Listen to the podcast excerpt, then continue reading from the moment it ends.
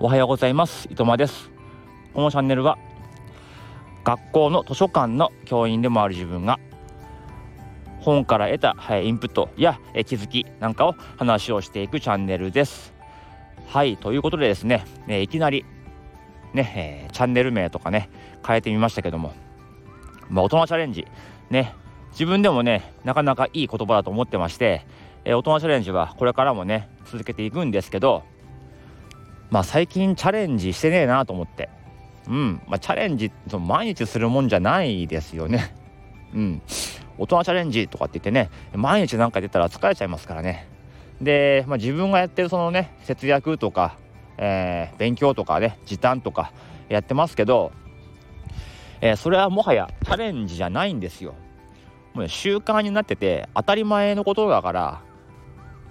もうね挑戦するとかって話じゃないんですよね。まあ、そう考えると毎日挑戦することってあんまないなっていうのがちょっとありましてまあの発信内容は変わんないんですけどちょっとチャンネル名を変えてですね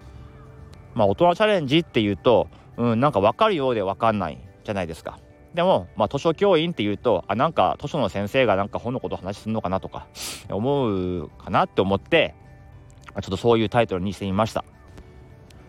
まあ第2候補としてねあの先生今日も定時で帰るってよっていう、えー、チャンネルに、えー、しようと思ったんですけどもまあそういうタイトルにしちゃうと本当に定時で帰るだけの話になっちゃうのかなとかね。なかなかこう響くものがないのかなと、まあ、そんなのもありまして、えー、図書教員の、まあ、一人ごつと、まあ、いうことで、えー、しばらくやってみようかなと思っています。で、えー、アイコンも吉岡さんのコーヒーガールにしました。まあ、コーヒー飲みながらゆっくりね本を読む、まあ、そんなね、えー、喫茶店のような時間をね、えー、過ごしたいなという気持ちで、えー、お送りしたいと思います。はいで今日の本題なんですが、えー、やってはいけないたった一つの伝え方という話をしたいと思います。で今日はやってはいけないたった一つの特徴ですね。まあ、伝え方が9割なんて本がありますよね。でまあその本は図書館にはありますが、まあ、僕はしっかり読んでないです。でも、まあ、そのね〇〇が9割っていうのは、まあ、それが全てっていうことじゃなくて、まあ、そこをクリアしないと、まあ、次のフェーズにはいかないよってことなんですよね。例えば、えー、見た目が9割っていう場合はですね、えー、話す中身じゃどうでもいいのかイケメンだったら何でもいいのかとか、まあ、そういうことじゃないんですよね。あのまあ、見た目がね良くないとその後話を聞いてもらえないよということなんですよ。だからこう伝え方が9割っていうのもじゃあ伝え方がねうまいであれば、え内容はどうでもいいのかっていうと、まあ、そうじゃなくて、まあ、声が小さいとか相手のことを考えてない。そんな伝え方だと、まあ、どんなにいい考えとかアイディアであろうと、まあ、相手には伝わんないよってことなんですよね。だから、まあ、これからねこう話すこともですねまあ、その人今から出す例があるんですけども、まあ、その人を批判してるんじゃなくて、まあ、あくまで、えー、伝え方が、まあ、良くないなと、まあ、きっと僕よりね、まあ、皆さん経験も知識も多い方だったと思うんですがでもね伝え方はねもう下手くそ。もうマジで下手くそなんですよ。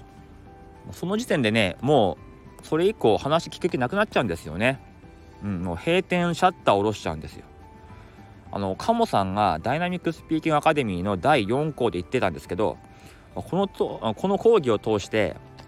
まあ、自分のね話すスキルとか置いといて人の話し方めっちゃ気にならないって、言ってました。ほんとそうですごくね気になるんですよその講義が終わった後は。でその講義を通してそれまでなんかなんとなくこう、なんかこの人の話聞きづらいなって思ってたことがもうはっきりこう言語化できた、うん、そんな感じにね、えー、なりました説明がねつくようになったんですよ。まあ、スタイフはねあの、まあ、皆さん発信者全員の方が自分の好きなように喋っていいと思うんですけども、えー、こと会話となるとですね、まあ、相手がいるわけでそうなってくるとやっぱりね、えー、考えなきゃいけない、えー、話し方やってはいけない話し方そういうものがね、えあるんですね。はいじゃあねその例とですね簡単な解決法も、えー、今日はお話ししたいと思います。はい、では、えー、相手と話す時にやってはいけないことというのはですね、えー、相手も自分と同じところを見ていると思い込むことですね。相手も自分と同じところを見ていると思い込むこと、うん、例えばあなたは南側を見て花を見ている。で相手は、えー、北の方を見て鳥を見てるとしましょう。でねあなたが「これ可愛いですよね」って言う。ね。でもこれっていうのはあなたは花を見てこれって言ってるけど相手は花見てないんですよ。逆の鳥見てるんですよ。ってことで相手はん？何のこと言ってるのっていうふうに思うわけですよね、うん、あとお互いこうスマホで違うことをしてるのに、まあ、片方が「ねこれマジで面白いよね」とかこういきなり言ってくる感じ、うん、言われてる方は「え何?」って？何のこと言ってんのこの人みたいなそういう人いません？これねすごく多いんですよ。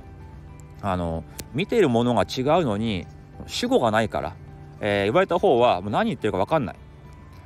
でんってこう変な間ができますよね。何のこと言ってんのかな？みたいな。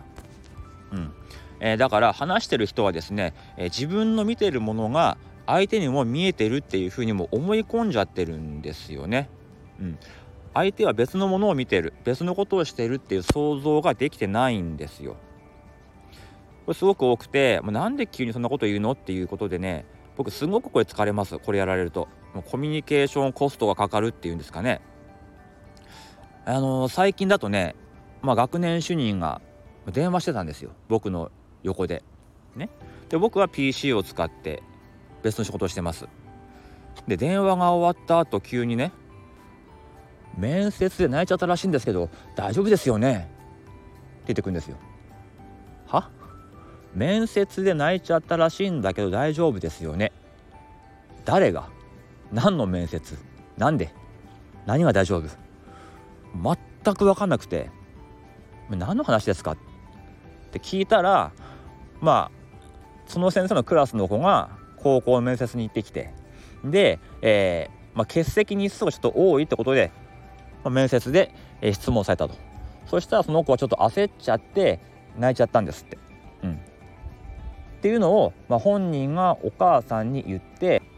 でもそのお母さんがその先生に電話をしてきて「大丈夫ですかね?」っていう相談、うん、があったらしいんだけど。知らねえよ。そんな事情こっち知らねえから。全然電話も聞いてねえし。こういうことがねしょっちゅうあるんですよ。もう自分のことだけ喋ってくる。自分が思ってることをもうみんな分かってると思ってるからもう主語ないんですよ。でもこっちからすればもう何のこと言ってるか全然分かんない。めっちゃ疲れるんですよこれ。あともう一個。ALT 外国人の先生がいるんですけど、まあ、僕ね英語の授業をやるときにあの Which do you like better? っていうねのを今習ってるんで、まあ、それを使った会話を導入でしてくれとお願いしましたでも ALT ももちろんプロですからそれに基づいた質問なんかをやる方法とかをねこっちがいちいちああしてこうしてって言わなくたってできるはずなんですよでもね実際授業に行くともういきなりいきなりですよ Which do you like better? うどん or そばとか急に言うんですよ。普通の会話でいきなり教室入ってきてうどんそばどっち好き？言わないでしょそんなこと。普段ねすごく活発なクラスなんですけどもうはみたいなそんな空気になっちゃってもちろん誰も発言しないんですよ。もうそうすると ALT はですねもうこっち見てえ質問したけど？みたいな顔するんですよね。そうじゃないでしょと僕は思うんですよね。あのまあコミュニケーションのまあ自然なね方法としてはですね例えばねあの作り話でもいいんですよ、まあ、昨日ね子供とフードコートに行きました。そこにはいろんなレストランがあって初めて丸亀製麺ってとこに行ったんです。トッピングもいっぱいあってすごく美味しかった。で私はそばよりうどんが好きだからまたまた行ってみたいです。で君たちはどうですか？Which do you like better うどん or そばとか。言うとですねでうどんはとかそばはとか教師ねさしたいとかでなんでとかね丸亀行ったことあるとかさそういうのがコミュニケーションじゃないですか。もう全然ねこう生徒の目線で喋ってないなと。ただ僕にね言われた質問をしただけみたいな、うん。まあ、英語の発音はもちろんねあのいろんな表現を使える素晴らしいあの先生なんですけどももう伝え方が下手くそすぎるんですよね。全くだから良さが伝わらないんですよ。うんまあ、こんなことがねいちいち最近気になるようになってちょっとね疲れます。正直疲れます。